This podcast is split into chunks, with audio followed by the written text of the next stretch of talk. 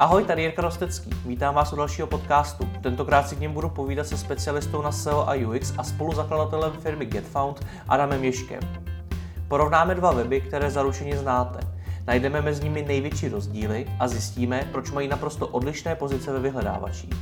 Oba weby jsou bohaté na obsah, jehož velkou část tvoří sami uživatelé. Mají dlouhou historii, rozsáhlou strukturu i spoustu odkazů průběhu rozhovoru se dozvíte spoustu typů, jak přemýšlet nad SEO, jak pracovat s klíčovými slovy, s obsahem webu, ale i jak budovat odkazové portfolio a jak fungují vyhledávače. Na závěr odkryjeme jméno hosta dalšího podcastu. Užijte si to a sledujte mladého podnikatele.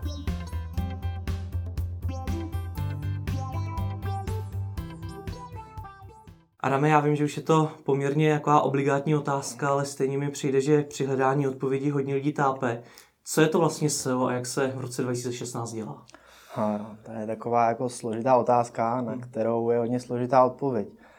Spousta lidí si myslí, že SEO je služba nebo tlačítko, který se na povel zapíná a potom to funguje samo hmm. a nic se pro to nemusí dělat, ale je to trošku složitější a SEO jako takový je složený z výčet částí, a má hodně jako návaznosti na ty další části toho online marketingu nebo obecně toho, co se s webama provádí a co se s nimi vlastně dá dělat, v čem se dají vylepšovat. Takže úplně jednoznačná odpověď, co je to SEO vlastně podle mě jako neexistuje, dalo by se to shrnout. Někdy se někdo ptá, co vlastně dělám, tak hmm. odpověď dělám SEO nebo online marketing úplně většinou nedostačuje a je doplněna otázkou, a co to vlastně je takže v tu chvíli se snažím to podávat tak nějako snadně a říkat lidem, no pomáhám webům, aby byli víc vidět a aby byli dřív na těch hezkých pozicích, které ty lidi chtějí. To většinou jako pochopí a už se dál případně neptají. Hmm. Já ti přečtu něco, co jsem si dneska eh, při přípravě na toto natáčení našel. Eh, zatímco tradiční SEO je orientováno spíše na dílčí úpravy webových stránek, které mají za cíl co nejlepší umístění odkazu ve fulltextových vyhledávačích, SEM neboli Search Engine Marketing, na základě pečlivé analýzy nejprve formuluje účinnou strategii a to tu pak aplikuje nejen v oblasti typických fulltextových vyhledávačů, ale i na katalogy stránek a vyhledávači typu Piper Click. Je to z roku z ledna 2002, mm-hmm. z Lupy, psal to Marek Prokop. A mě by zajímalo, mě by zajímalo, jak se těch 14 let to SEO změnilo. Jestli tohle to ještě platí. Uh, úplně jako, samozřejmě to platí, ten princip prostě zůstává stejný, ale nenazýval bych to možná úplně jako SEO, ale možná bych to právě schrnul pod online marketing. A ta strategie, o které se tam mluví, tak bych ji nazval jako spíš online marketingová strategie, hmm. která je právě složená jako z různých kanálů, jako může být SEO vlastně on-page i off-page SEO, hmm. může to být nějaký UX, může to být per click, může to být organické vyhledávání a různé dílčí další věci, hmm. což by teoreticky mělo dávat dohromady nějakou strategii, která má hlavu a patu a která dokáže tomu webu pomoct. Hmm. Jak vůbec podle tebe obecně lidi SEO chápou? Uh, většina z nich ho chápe buď jako tlačítko, hmm. a nebo ho nechápe vůbec, protože je to, tím, že je to složitý, tak eh, mi přijde, že hodně lidi mají pojem případně online marketing, a když je někdo online marketák, tak vlastně umí PPCčka, umí Facebook, umí to SEO jako takový, hmm. umí získávat ty odkazy, ví, jak s webem naložit a jak to vyhodnotit ale vlastně to jsou všechno tak široký jako zásahy, že si spousta lidí myslí třeba u Facebooku, že to je prostě postovat příspěvky a tím to končí, hmm. ale zrovna Facebook mi přijde strašně jako ne složitý, ale jako rozvětvený, aby ty reklamy se zpravovaly správně a všechny tyhle ty věci, hmm. vyhodnocování těch postů a času a všeho ostatního, že to zrovna mi přijde jako hodně složitý ale dobře se to na tom dá vysvětlovat, než třeba jako vysvětlit někomu, jak je složitý SEO, je mnohem složitější, než vysvětlit někomu, jak může fungovat Facebook. Hmm. Když teda mám vlastní projekt, jak bych měl nad SEO přemýšlet? Jak bys měl nad SEO přemýšlet? Eh, no, určitě záleží vlastně, co to je za projekt. Jako, eh, říká se, že SEO jde dělat všude. Já bych možná ještě začal tím, že SEO jako takový je vlastně složený ze dvou částí, což je právě on-page a off-page, hmm. kdy on-page jsou takový ty technikálie a web přístupný robotům, aby se ho uměli zaindexovat, uměli najít to, co potřebovali, uměli ho správně projít. A ty off-page faktory je právě budování nějakého odkazového portfolia, ať už umělé nebo přirozeně, to, k tomu se asi dostaneme potom. Hmm ale to je ta druhá část, která potom je jako dlouhodobě důležitá. A u toho vlastního projektu je vždycky podle mě aspoň teda záleží hodně na tom, co je to za projekt a co vlastně má smysl. To on-page SEO má smysl takřka vždycky, protože prostě, aby ten web byl přístupný robotům, tak všichni chceme, aby si ten web robot našel, uměl ho projít a uměl ho zaindexovat, takže mohl dát výsledek do vyhledávání. To off-page už je část, která ne pro každý projekt musí být nutná, protože můžeš mít projekt tak zajímavý, že vlastně ty zpětné odkazy se budou budovat vlastně sami organicky a ty lidi o tom budou chtít mluvit, psát a zmiňovat to, takže to vlastně nemusíš potřebovat.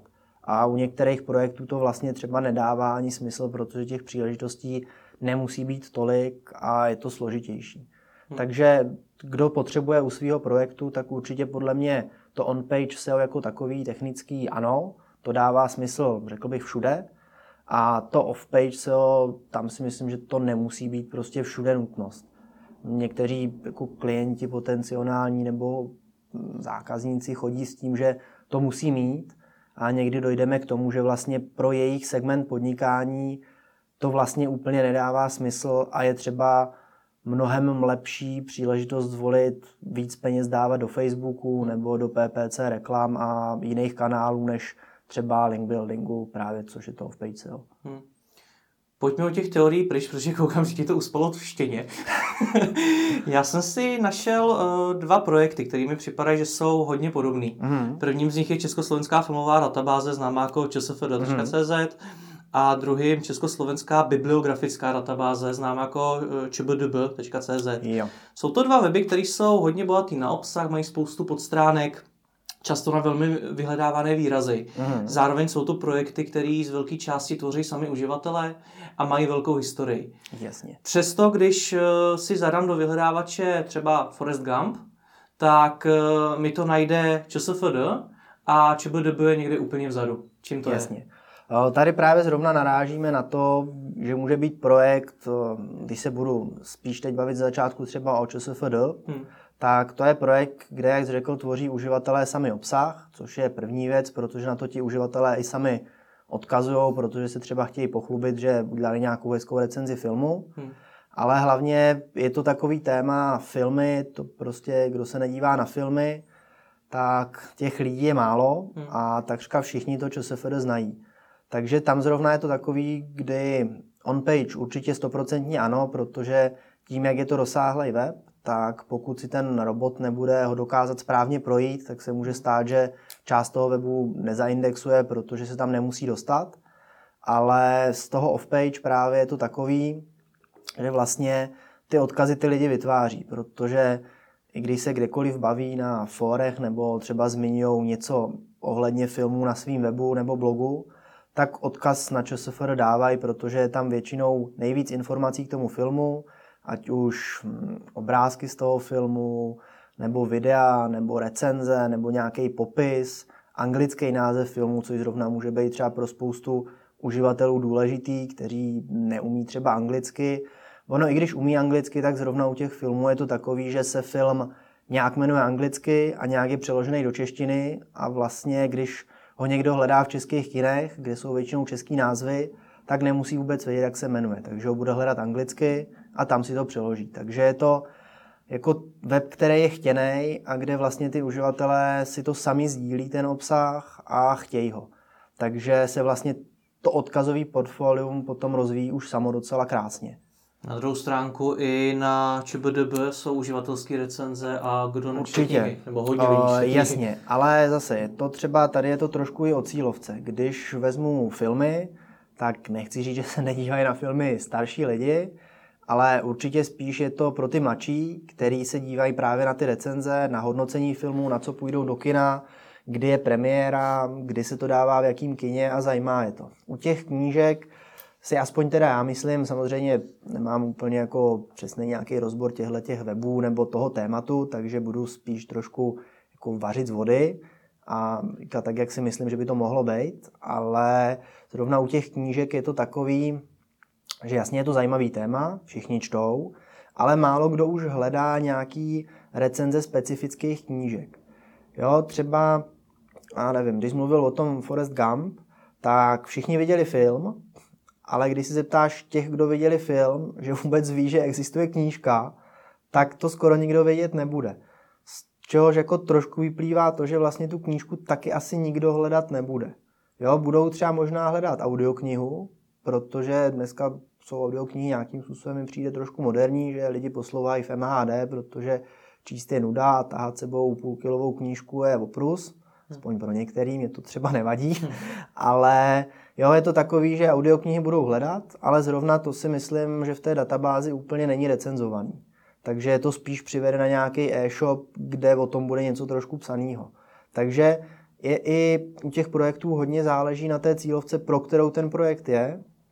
A potom se to samozřejmě odvíjí i od toho, kdo na to odkazuje, jak silný ten odkazový profil je. Takže i když budou mít třeba oba weby správně ty technické věci, jako v úvozovkách uměle udělaný nebo po nějaké analýze vytvořený, odstraněný a budou i z tohohle toho pohledu správně. A i kdyby se dělal link building hm, jako uměle nebo získávali odkazy, budovalo se odkazový portfolio a bylo to taky stejný, tak potom poslední asi faktor, který o tom bude rozhodovat, je to přirozený budování odkazového portfolia, kde u ČSFD bude mnohem silnější než u toho CBDB, protože, prostě jak jsem řekl, o filmech se baví každý, pro ČSFD je prostě v tomhle autorita, na kterou všichni odkazují, kam se má člověk podívat na filmy a proto těch odkazů tam povede spousty. Takže tam ani nedává smysl to jako rozvíjet nebo najmout si někoho, kdo se o to bude, jako kdo to bude rozvíjet, kdo se o to bude starat, ano, jako jde s tím dělat zase spousty věcí i s tím, co se tam děje v těch odkazech a nějakým způsobem to jako optimalizovat nebo vylepšovat, ale třeba jako získávat ty odkazy by mi tady nedávalo smysl a kdyby za mnou takovýhle klient přišel, tak bych mu řekl, že mu asi nejsem schopný pomoct líp, než jak se mu aktuálně děje. Hmm. Mě ještě zajímá, proč mi vlastně vyhledávač eh, jako první ukázal ten film. Proč mi neukázal tu knihu, když vlastně ten film je podle ní natočen? Uh, jasně, uh, je to zase určitě záleží na té dané frázi nebo slovu, který jsi vyhledával, jestli zhledal knížka Forest Gump nebo zhledal Forest Gump, hmm. protože knížka může být trošku konkrétnější. Zase uh, bych se ani moc nedivil, kdyby na knížku ti to třeba vyskládalo prvně e-shopy, než tu databázi knih, protože zase když lidi hm, vymýšlím, jak to teď jako... Dobře, když se ještě vrátím, tak jasně, ČSFR ti to našlo, protože Forest Gump je nějaká autorita, všichni ho znají, jak jsem řekl, jako film hmm.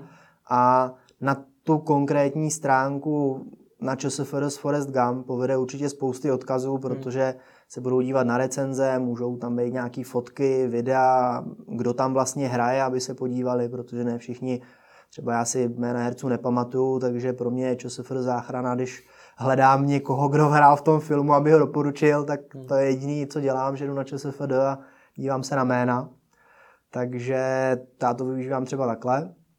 Ale určitě to ČSFD v tom bude mnohem jako důraznější a důležitější. A samozřejmě myslím si, že ten vyhledávač úplně to neví, že se natočil film podle knížky, Hmm. Takže mu to nedá jako nějak smysl, že by měl prvně dát tu databázi knih.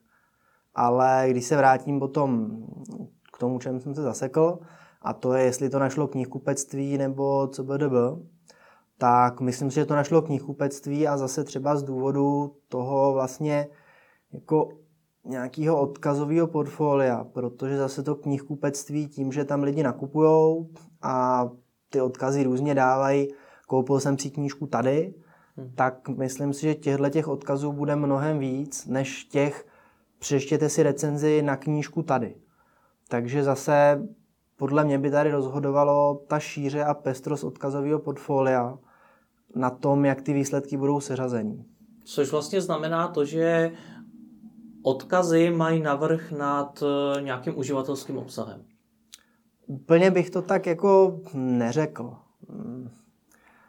Mají a nemají. Jako když vezmu knihkupectví nebo ty jedničky v knihkupectví, které jsou na trhu, tak si myslím, že ten obsah, eh, já co jsem se díval asi na CBDB jednou, tak je tam obsah, jsou tam recenze knížek, jsou tam popisy knížek. Ale myslím si, že spousta knížek je popsaných tak, že vlastně v tom knihkupectví jsou popsaný úplně stejně.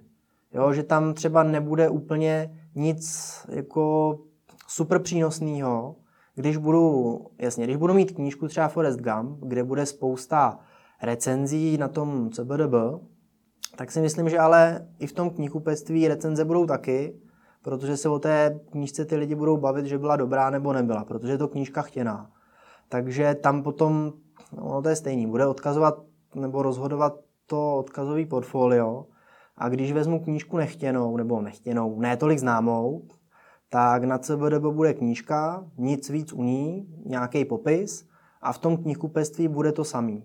Ale myslím si, že právě ty jedničkový jako nebo dobrý knihkupectví budou mít třeba možná mnohem líp vyřešený i to on-page a i to off-page, takže budou v těch výsledcích dřív.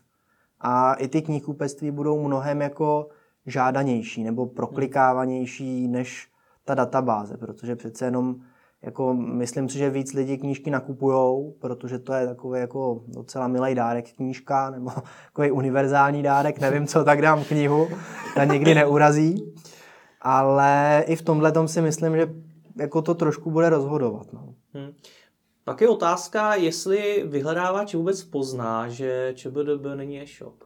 Protože z toho, co jsi říkal, když, je ten, když je ten obsah v podstatě totožný a není tam vlastně ten košík, tak jestli to pozná. Tak? Měl by to poznat. Měl by to umět rozlišit, že tohle je nějaká databáze. Zase záleží i hodně na tom technickém zpracování, protože by tam mělo na tom co by být označený vlastně ty články nějakýma jako prostě tegama, když to řeknu v jednoduchosti, tak prostě označený článek, tohle to je artikl, který je třeba recenze. Hmm jo, abych mluvil v technikálích, tak to řeknu takhle jednoduše. Takže on by měl poznat, jo, jasně recenze knížky nebo nějaký obsah a tohle to je produktová karta. Hmm. Protože tyhle ty dvě věci se technicky odlišit dají, dají se tam dotáhnout jiný prostě strukturovaný data k tomu, takže měl by si to umět ten vyhledávač odlišit. Samozřejmě to CBDB si myslím, že bude zase potom mnohem předkládanější v nějakých longtailových frázích, kdy budu hledat něco konkrétnějšího a ten vyhledávač asi už dojde, že chci nějaký obsahový web a nechci tu knížku možná koupit, ale něco si o ní přečíst. Hmm. Takže v tu chvíli si myslím, že to CBDB bude na lepších pozicích, ale když budu hledat obecně kniha Forest Gump nebo kniha Harry Potter, tak si myslím, že spíš ten vyhledávač si bude myslet, jo, tak to je někdo, kdo chce koupit knížku a předloží mu knihkupectví. Když budu hledat recenze knížky Harry Potter, hmm. tak si myslím, že v tu chvíli předloží CBDB. Hmm. Já jsem si to zkoušel hledat i Forest Gump kniha a přiznám se, že zas tak moc knihkupectví mi to neukázalo. A že první jakoby byly spíš ty obsahové weby. Lze nějakým způsobem určit, jestli třeba vyhledávač upřednostňuje ty obsahové weby od těch e-shopů? Uh, a hledala jsi jenom kniha Forest Gump. Ano. Jasně.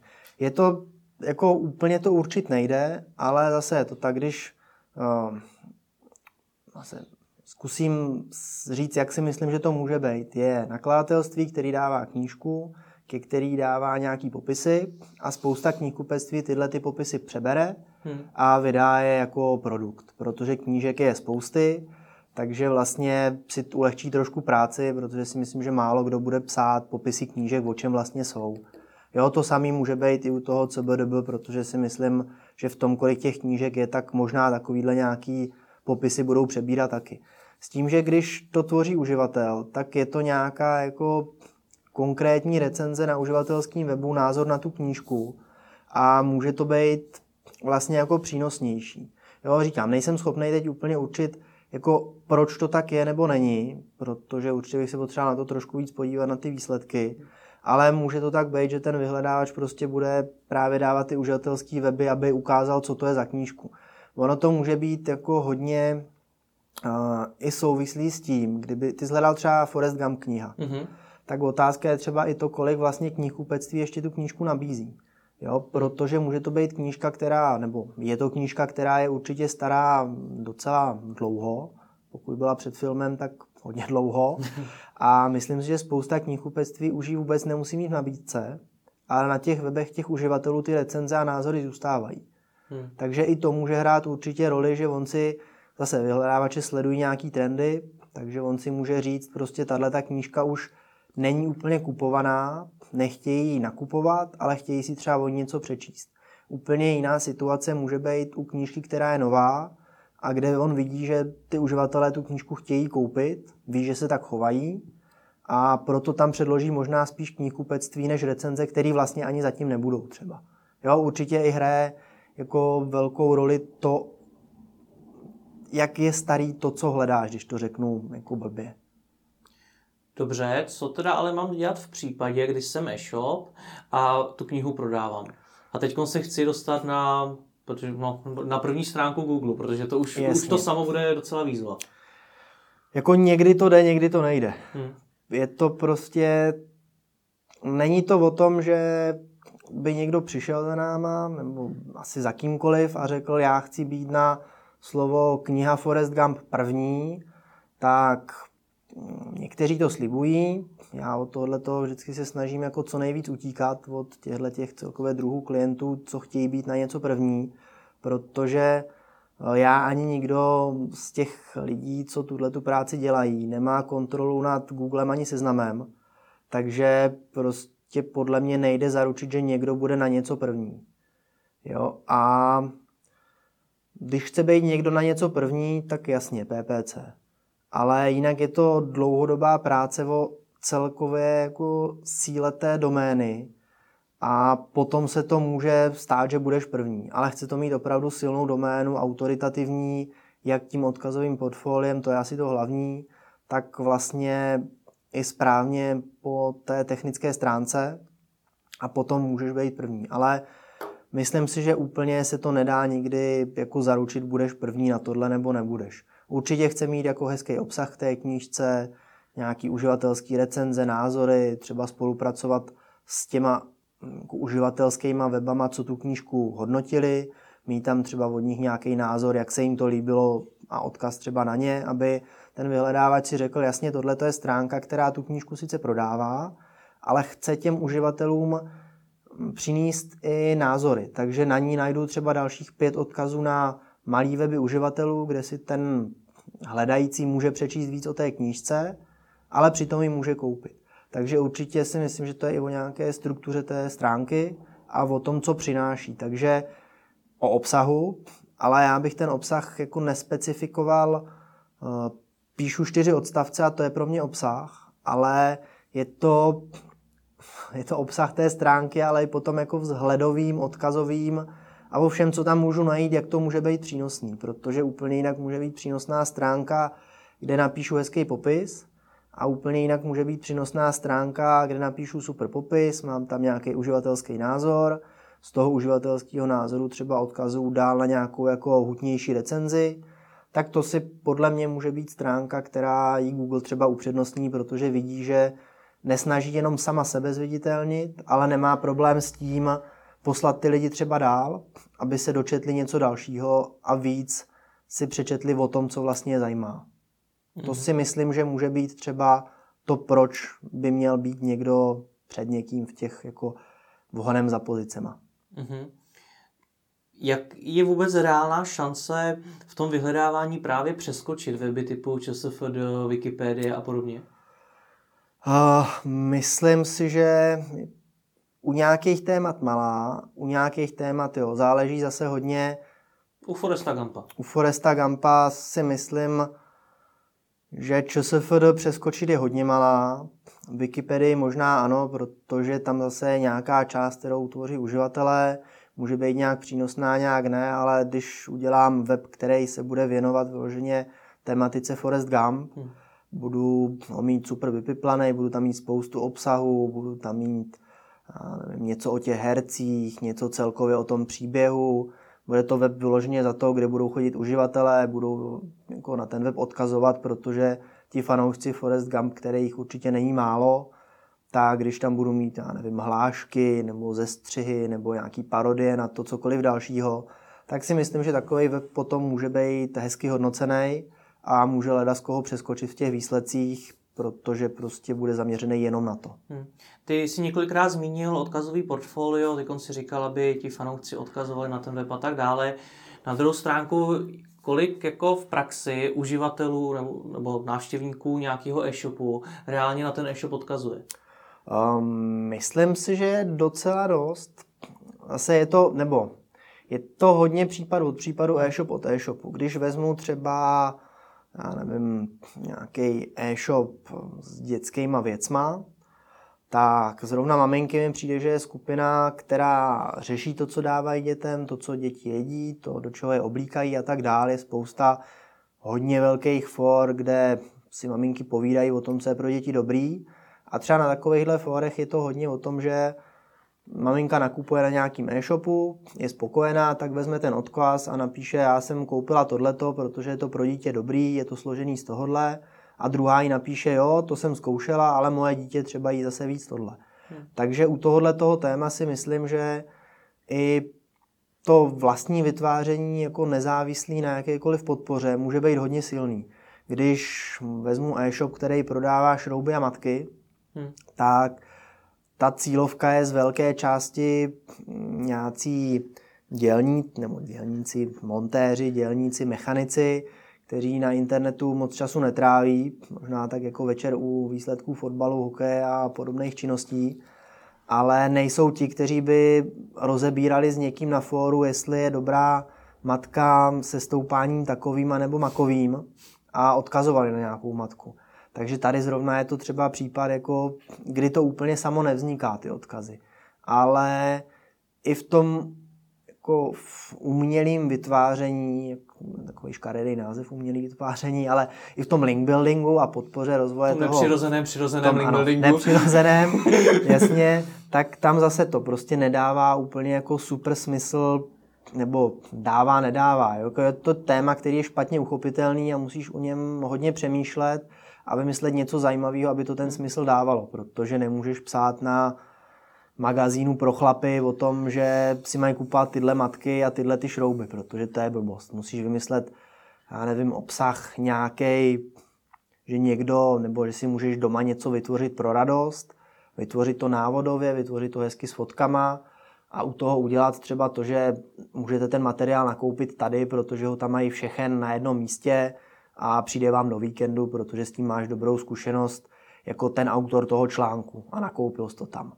Takže to vlastně vypadá relativně přirozeně, i když to je nepřirozený, ale navážeš i na to téma, který není úplně jako super úspěšný, jako je třeba železářství.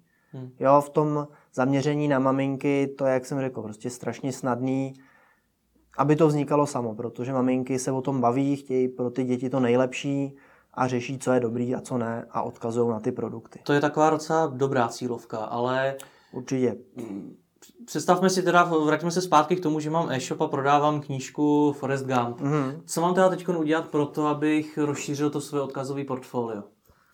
Jasně, tak určitě jako taková ta jednoduchá, často omílená dokola spolupráce s různýma blogerama a lidma, co ty knížky recenzujou, je určitě dobrá cesta. Jako jak jsi řekl, čte každý, jak jsem řekl já, knížka nikoho neurazí.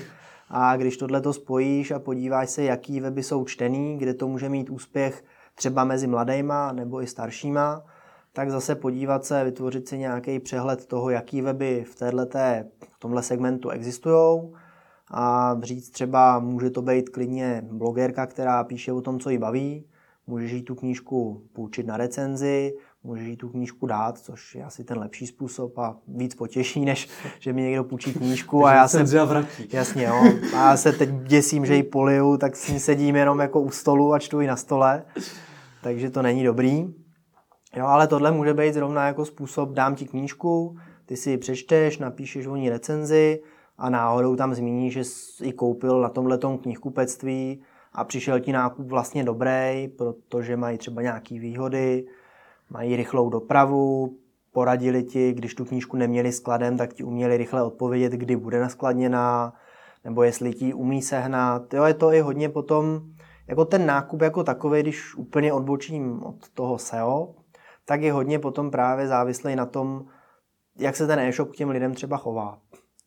Jo, což zase může být i, i v tom odkazování. Ono to je hodně společný. Když ten e-shop se bude chovat k návštěvníkovi nebo nakupujícímu potenciálnímu škaredě, tak já, když budu s někým řešit, kde si má tu knížku koupit, tak mu napíšu, hele, tady ne. Ono Zase to je ti vznikne odkaz, ale hodně odkazu. Vznikne, ale to se stává málo, spíš se stává to, tady si tu knížku kup, tady jsem byl spokojený a že chválíš. Hmm. Jo, samozřejmě jsou jedinci, kteří rádi naopak plivají tu špínu, tady si nikdy nekupujte, protože si myslí, že to vlastně někoho poškodí a ono si to většinou nikdo nepřečte, protože to nikdo nenajde, ale ten e-shop má vlastně odkaz zdarma. Hmm. Takže naopak můžou jako přispět k dobrýmu, ale spíš jako pojďme se dívat z té reálnější stránky a to je to, že někdo chválí a může chválit právě to, když dám třeba příklad nějaký, to se mi stalo, tak jsem hledal nějaký produkt, který už jsem nikde nemohl najít, vybral jsem nějaký e-shop, který jsem oslovil s tím, že bych tenhle produkt chtěl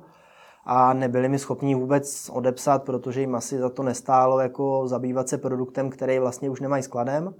Naopak mi odepsal druhý e-shop, který jako ochotně napsal, že to nemají skladem, ale že jsou schopni to objednat, že to bude trvat sice týden, ale jsou schopni mi to doručit, protože to nějaký dodavatel ještě má. Hmm. A když jsem o tom ukazoval tu věc kamarádovi, tak tomu se líbila taky a už jsem mu zase doporučil ten e-shop, což samozřejmě není online propagace, je to taková offlineová propagace, ale ta vlastně může pomoct. A to samé se může stát v onlineu na těch fórech. Já nejsem člověk, který sjíždí fóra, protože na to úplně nemám čas, ale spousta lidí takových je a zmíní to právě tam, hele, koupil jsem to tady, ochotně mi vyhověli, naskladnili to, sehnali to od dodatelů, tady si to koupí, je to super knihkupectví. Hmm. Takže jo, to je takový odskok z toho SEA, ale ono to hodně souvisí. Pro mě ten online marketing je hodně propojený a já vždycky všem říkám, že pokud nebo SEO je část, ale je dobrý to dělat jako komplexně. Hmm. Jo, když budeš dělat super SEO a nebudeš mít použitelný e-shop, tak ten náštěvník tam, ty ho přivedeš, ale on nenajde to, co potřebuje, takže stejně nenakoupí. Hmm. To samé, když to vezmu z pohledu toho, jak by se měl chovat e-shop, tak když ten e-shop se bude chovat škaredě, nebude komunikovat, bude sprostej, bude arrogantní k tomu návštěvníkovi, protože chce návštěvník věc za 15 korun a moc se vyptává, tak mu arrogantně odpovím vlastně, abych se ho zbavil, tak zase je to špatně. Já mu můžu přivádět návštěvníky, ale budou na ně negativní názory, negativní komentáře na Facebooku, což je hodně silný dneska, hmm. a nikdo tam zase nenakoupí. Takže pro mě je to takový balíček všeho, od chování e-shopu přes sociální sítě a práce s nima, přes ty technické věci, přes přirozený odkazový profil, přes umělý odkazový profil, jak e-shop vypadá, jak se tam uživatel cítí, jak snadno nakoupí, je prostě, už počítám skoro na, druhé ruce a vlastně pořád bych mohl asi dál jmenovat, z čeho je to složený a co je dobrý vlastně dělat. Takže to je úplně možná k tomu začátku, že jako lidé, kteří si myslí, že k tomu, aby měli e-shop, a měli SEO, takže to stačí, aby ten e-shop byl super jako výkonný a tvořil jim spousty peněz a velký obraty. Podle mě to nestačí. Podle mě jako je to komplexní a musí to fungovat všechno. To chápu, chápu, že všechno souvisí se vším, ale to je takový základ a považoval bych ho i za samozřejmost, pokud to chceš dělat pořádně, ten biznis. Eh, co mě ale zajímá zpátky k těm odkazům. Eh, jak mám získávat ty zpětné odkazy? Eh, řekli jsme blogery. Mm-hmm. Co mhm. třeba dál ještě jako e-shop, který nabízí knihu Foresta Gampa, můžu vyzkoušet? Může vyzkoušet třeba nějaký magazín, může vydat článek 10 zase e-shop, nebo no, e-shop jako takovej, tak má analytický data. Takže dokáže říct třeba v průběhu roku nejchtěnější knížky pro ženy, pro muže Hmm. Jo, nějak to vytipovat. Ví 50 nejčtenějších knížek, ví zhruba pro koho jsou zaměřený, takže může udělat nějakého průvodce vánočních dárků. Hmm. Což může být zajímavý pro spousty magazínů, který jako před Vánocema chtějí náštěvnost, aby prodali co nejvíc reklamy a potřebují na něco získávat.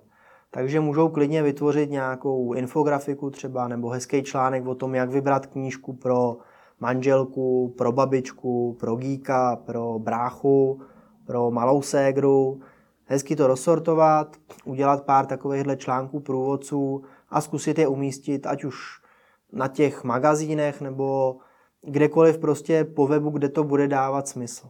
Jo, nedá se říct, že to musí být magazín, protože každý téma má svoje druhy webů, na který se může zaměřovat. Můžou to být komunity, jo, může toho být různý jako druhy a je to web od webu. Jo, třeba to knihkupectví, tam si myslím, že magazíny jsou hodně relevantní k tomu, protože čtou to lidi, lidi obsah zajímá, lidi hledají, co na Vánoce by měli dát. Ví, že by to měla být knížka, protože s ní neurazí, ale jaká, že jo? Hmm. Buď to, komu ji dávají, znají natolik, že ví autora, který ho čte, nebo téma, který čte, anebo neví a snaží se hledat jakou. Takže hledají třeba jakou knížku na Vánoce, můžou najít ten magazín a z toho už je zase odkaz na ten e-shop. Hmm. Takže hledat propojení, který nějakým způsobem dává smysl a může být relevantní a dobrý. Hmm. Takže jako může to být spousta míst. Jinýma slovama, nemusí to být magazín o knihách. Nemusí to být magazín o knihách, hmm. může to být magazín pro chlapy, protože chlapy, ano, mají s dárkami někteří problém, takže když budou hledat tu knížku pro tu přítelkyni a budou mít článek 10 nejčtenějších knih v průběhu roku, potěšte přítelkyni na Vánoce, tak si myslím, že to bude super vítaný článek, protože tím jako vyřeší dárek a nemusí se moc namáhat. Pak ještě, když se zastavíme u těch eh, recenzí nebo těch hodnocení těch eh, samotných zákazníků, to když se e-shop chová tomu zákazníkovi špatně nebo mm. naopak dobře. Eh, v dnešní době většina těch, těch diskuzí pravděpodobně bude probíhat na sociálních sítích. Dost často, Dost ale často. dost často třeba, nebo hodně lidí se dívá třeba na, můžu jmenovat weby vlastně? Klidně můžeš, ale... Tak dívá se na Heuréku. My to vypípáme. jo. ne, spousta lidí se dívá právě na Heuréku, hmm. na recenze těch obchodů.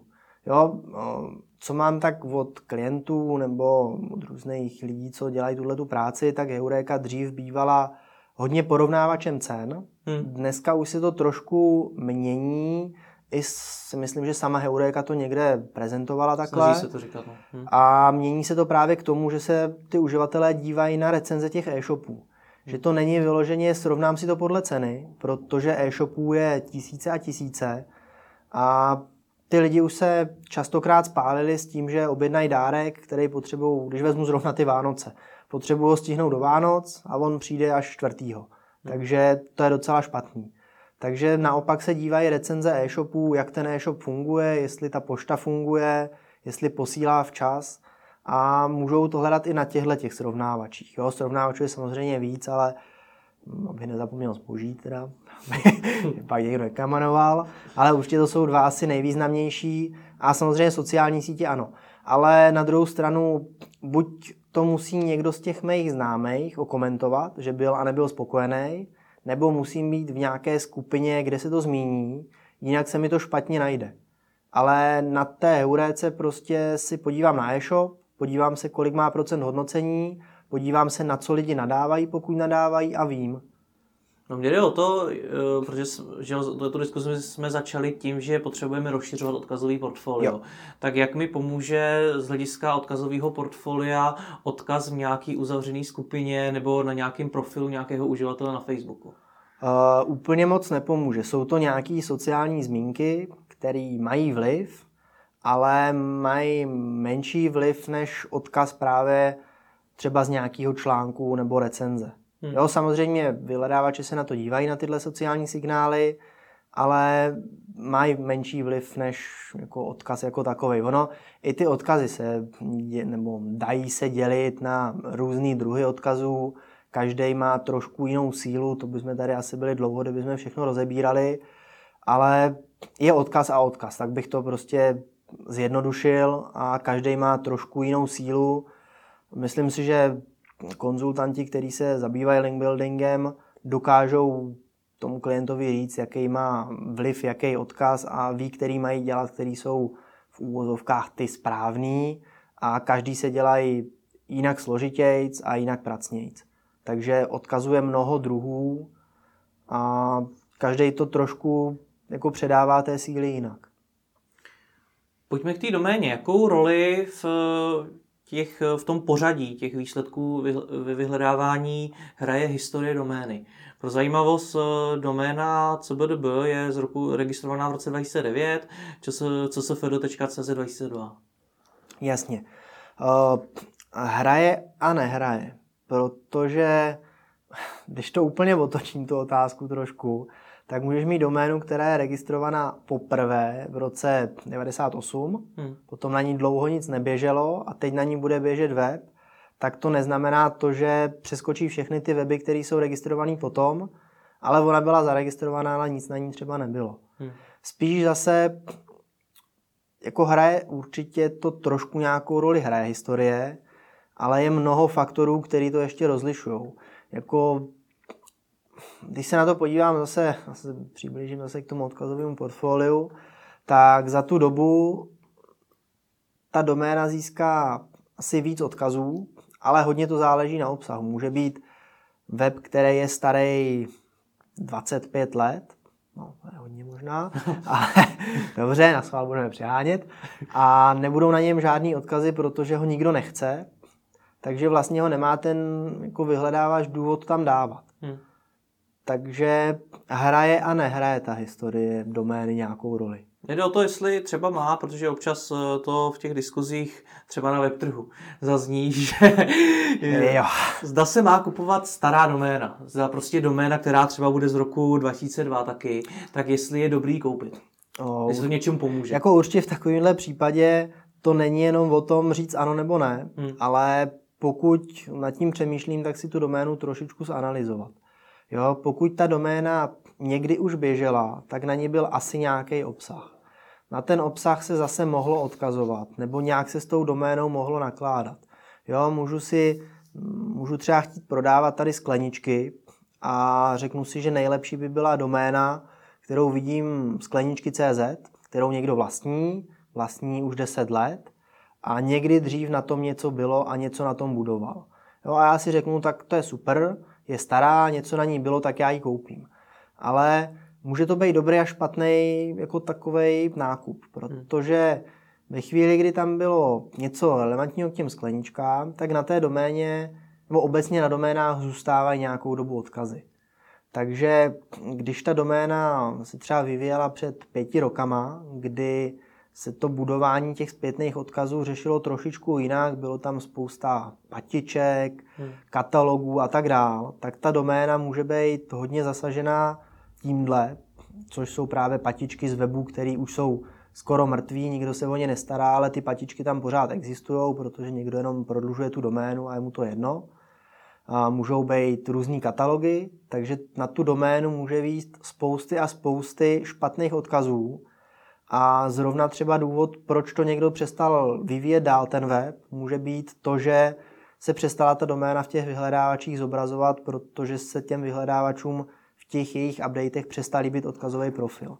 Takže já můžu koupit super doménu, ale když si ji neskontroluju, tak si ji můžu koupit a je mi vlastně úplně k ničemu, protože na ní nikdy dobrý web nepostavím. Co s, tí, co, co s těma špatnýma odkazama? Protože zase na druhou stránku nutno, nutno říct, že mnoha lajkům to v minulosti sami SEO specialisté doporučovali.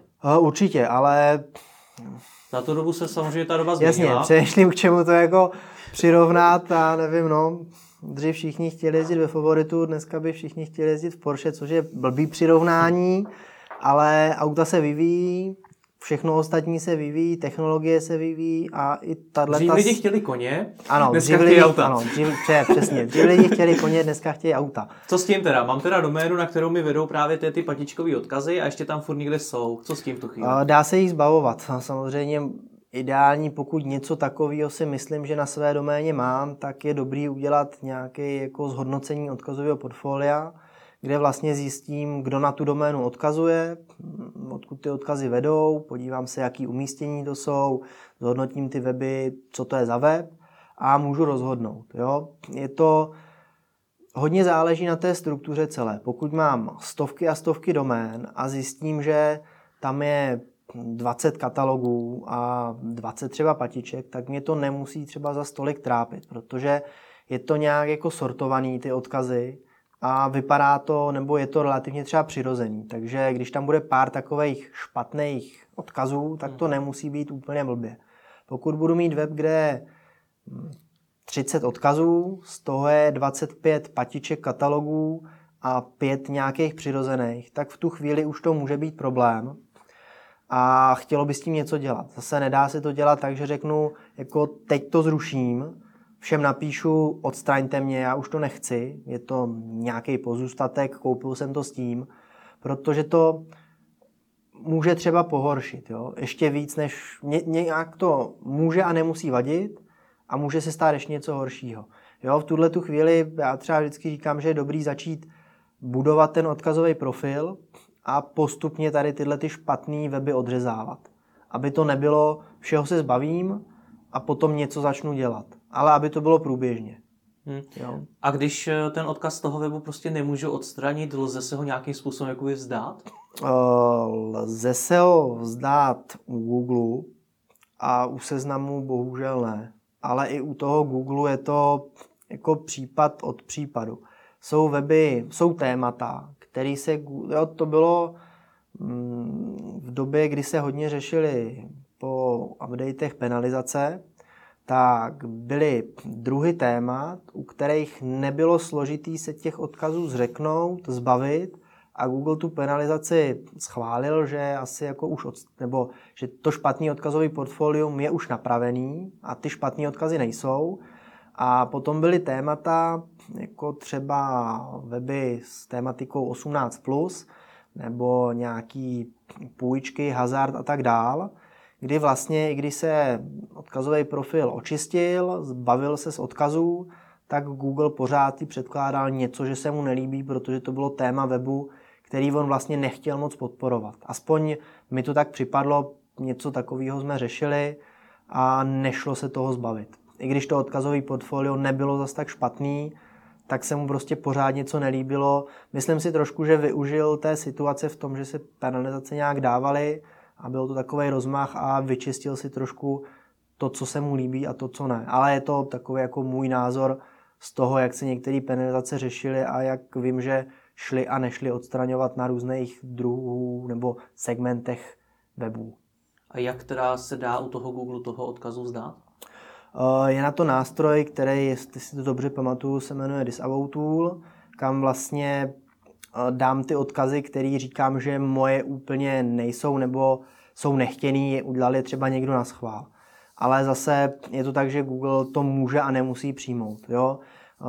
Pocit lidí, těch, kteří dřív to dělali všechno jako špatně nebo tou starou technikou a teď si myslí, že mávnutím kouzelního proutku Google pošlou celý odkazový profil a Google řekne jo, tak my vám ho smažeme a začneme znova, tak je hodně milný. Jo, i v těch penalizacích to bylo tak, že opravdu ten Google musel vidět, že se o to snažíš a že část těch odkazů se ti povedlo vlastně vlastníma silama vyrušit, um, od těch lidí dát na to třeba no follow a říct, že vlastně jako je nechceš a potom tu žádost nějak začal posuzovat. Ale určitě to nebylo tak, že vzal odkazový profil, poslal jsem mu ho a on řekl, jo, jo, dělejte to znova, to je vlastně dobře. Mm-hmm. Takže není to tak jednoduchý a není to mávnutím proutku, teď to všechno zrušíme. Spíš bych jako to zhrnul možná tak, odkazu se nástrojem zbavovat moc nejde.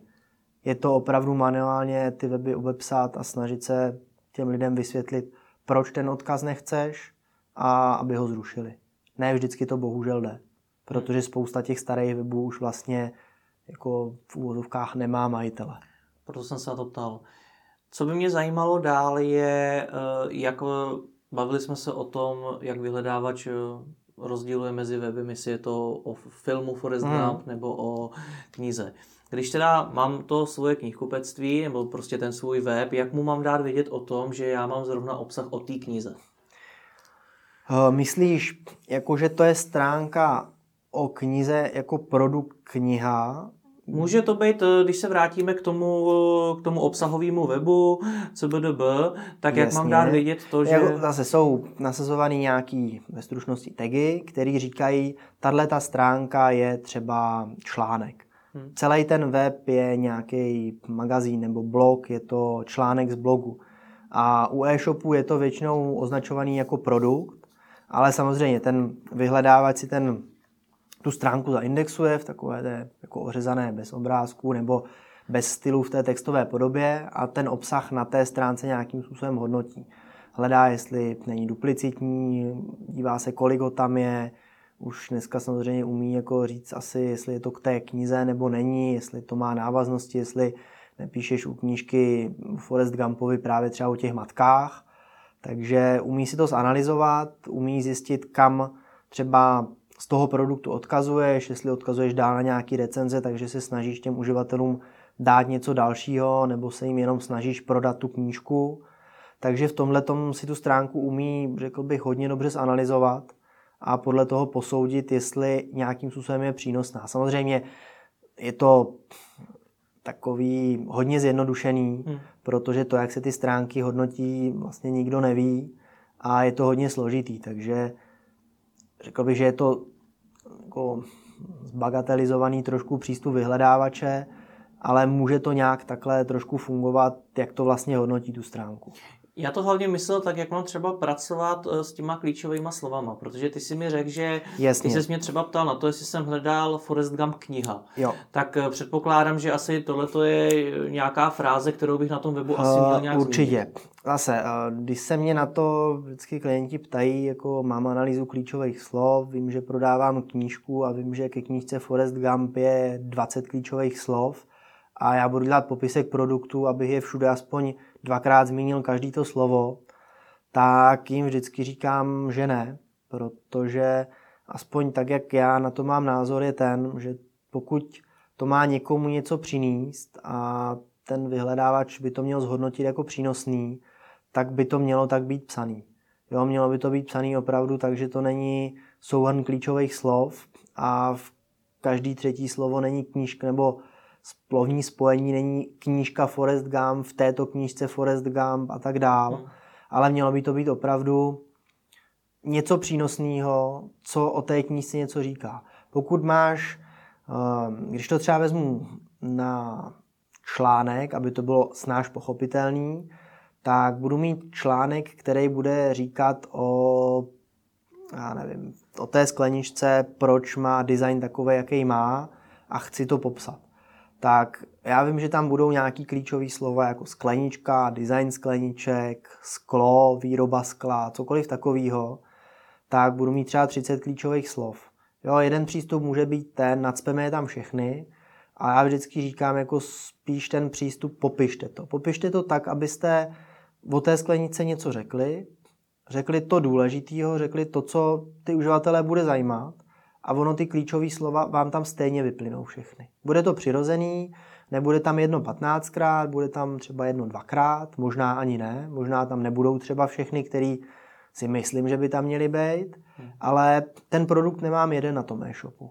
Já těch skleníček budu mít 50 a mě jde o to, aby ty lidi tam přišli na ten e-shop. Takže já ty klíčové slova tam stejně v rámci toho e-shopu použiju a umístím. Takže určitě to není jako o tom na každý produkt vecpat co nejvíc klíčových slov, ale aby to něco přineslo. Aby ten náštěvník věděl, co to je za produkt, věděl, k čemu ho použije, věděl třeba, jak se používá, věděl, jaký má příslušenství, z čeho je vyrobený, podle jakýho designéra je ta sklenička, podle IKEA vyrobená, že jo? tak věděl třeba něco o té IKEA.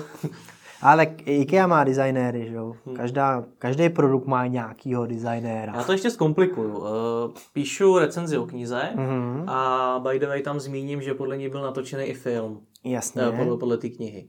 Což znamená, že tam vlastně najednou v tom textu mám jak slovo film, tak tam mám i to slovo kniha. Ano. A teď, jak teda ten vyhledávač pozná, že to je recenze knihy? Uh, tak ty máš nějaký text, ale máš třeba i nějaký název toho produktu. Forrest máš, a bude se ta kniha jmenovat Forest Gump, mm-hmm. nebude se jmenovat kniha Forest Gump, nebude, nebude třeba titulek. Jak, jak poradí se specialista? Jasně. jo, jako ta stránka jako taková má několik prvků, kterýma se říká se, že se dá trošičku jako nasměrovat, co na té stránce najdu. Je to nějaký titulek, je to název produktu, jsou to třeba nadpisy, když tam ta důležitost si myslím, že už žádná moc není. A je to nějaký obsah. Určitě, když budeš popisovat produkt knížka, tak jak jsi řekl, já tam zmíním, že se podle toho natočil film. Hmm. Takže ten film tam bude, jako bude tam, ale bude tam mnohem méně zmíněný než ta knížka. Takže ten vyhledávač jako pochopí, že se jedná o tu knížku a ne o ten film. Jo, musel bys to dělat, tak prostě prodávám knížku Forest Gump a píšu jenom o filmu, který se podle ní natočil. Potom, a i tak si myslím, že by si to nespletl. Jdeš z nějaké kategorie, která se jmenuje knihy, jmenuje se, já nevím, knihy do 100 strán, takže on pochopí, že v rámci toho webu budeš hledat ty knihy. Jo, někdy to není tak, že bys měl web, který má jednu stranu, musel, nebo muselo by to možná být tak, že bys měl web, který prodává jednu knížku Forest Gump a ty tu knížku celou popisuješ jako film Forest Gump. Potom hmm. si dokážu představit, že by si to spletl, ale pokud se bavíš o knihkupectví, tak i kdybych tam ten film zmínil víckrát, tak může tam přivíst uživatele v rámci filmu, protože si může třeba myslet, že jako by si rádi tu knížku přečetli, ale myslím si, že to je hodně nepravděpodobný, že by se tak stalo. Takže s tím slovem kniha tam nějakým způsobem pracovat musím. Určitě. Ale nemusí to být bezpodmínečně na té podstránce o Forestu Gumpovi. Samozřejmě je to lepší, když to, to tam lepší. bude. Určitě jako hmm. Konkretizuješ produkt. Máš tam víc elementů, takže je dobrý aspoň do jednoho třeba tu knížku dát. Hmm. Řeší podle tebe weby, jako je ČSFD, Wikipedia a podobně nějaký SEO? Uh, myslím si, že ČSFD třeba jako technické věci, nevím, jestli řeší, každopádně to si myslím, že je dobrý řešit vždycky, jak jsem řekl na začátku, je to obrovský web a pokud si to nebude ten robot umět projít, tak ochuzují sami sebe. Takže myslím, že by to bylo dobrý, to technický SEO a to odkazový portfolio, já si myslím, že to potřeba není. Takže já třeba, kdyby, to už jsem zmínil taky, kdyby za mnou někdo takový přišel, já bych mu spíš jako se snažil poradit v tom, jak třeba dokázat ještě ten obsah líp prolinkovat po té technické stránce, ale asi bych se mu nesnažil vůbec jako nějak vtlačit nebo nabídnout jako link building.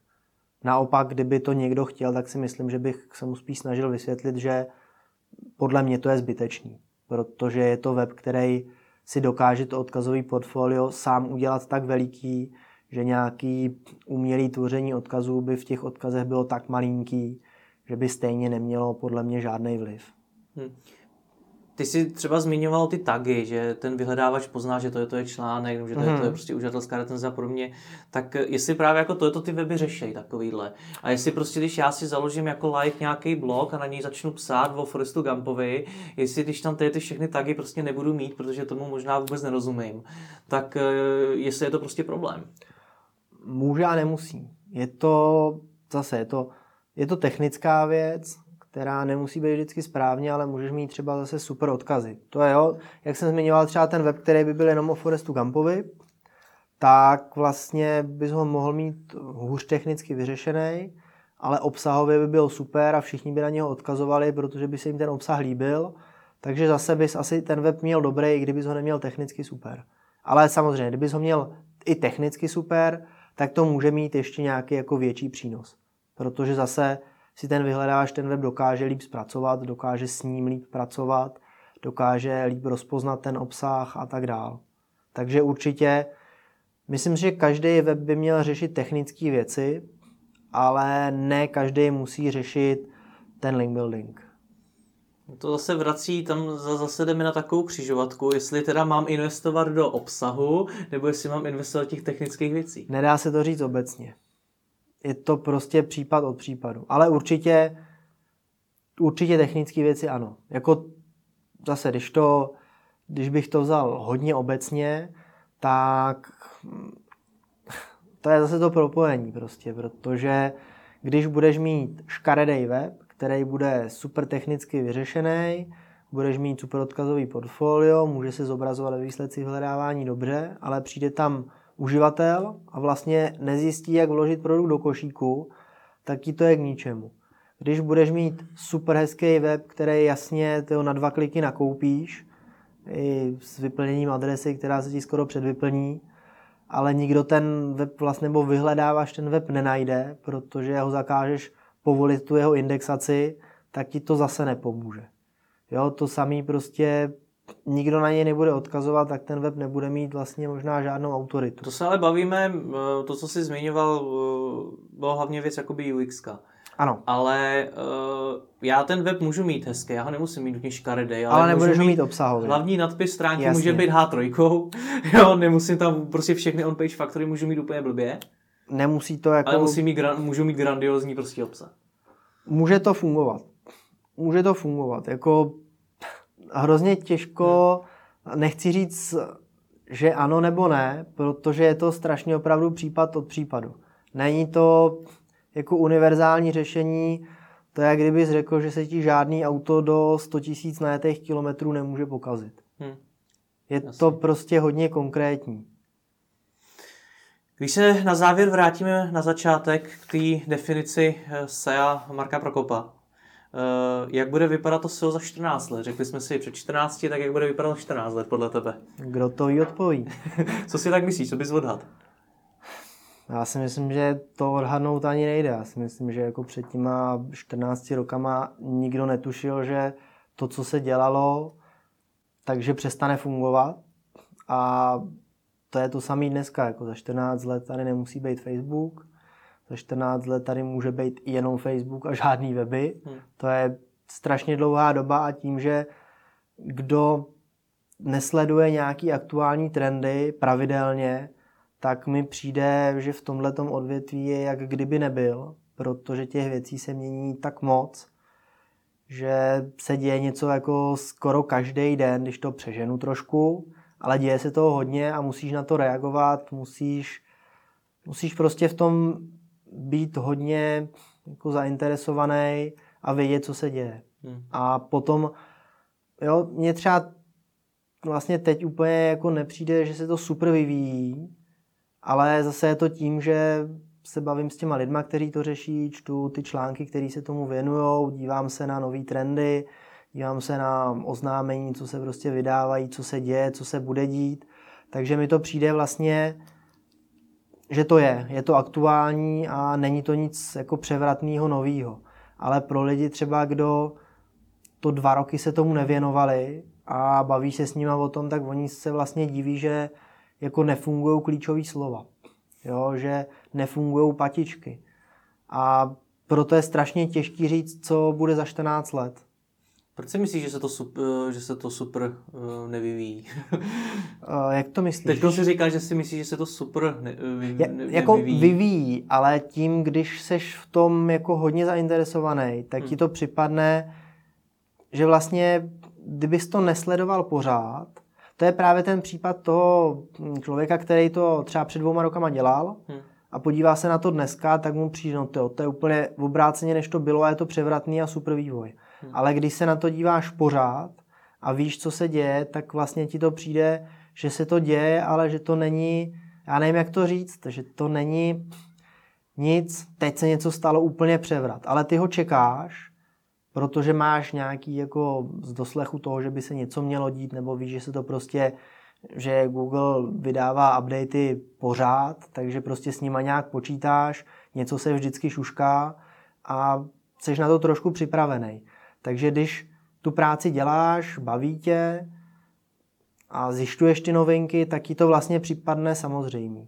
Ale když si teď dva roky nedělal a teď ji začneš dělat znovu, tak mi přijde, že spousta těch lidí je ztracených, protože vůbec neví, co se děje nebo co se stalo, když to nesledovali.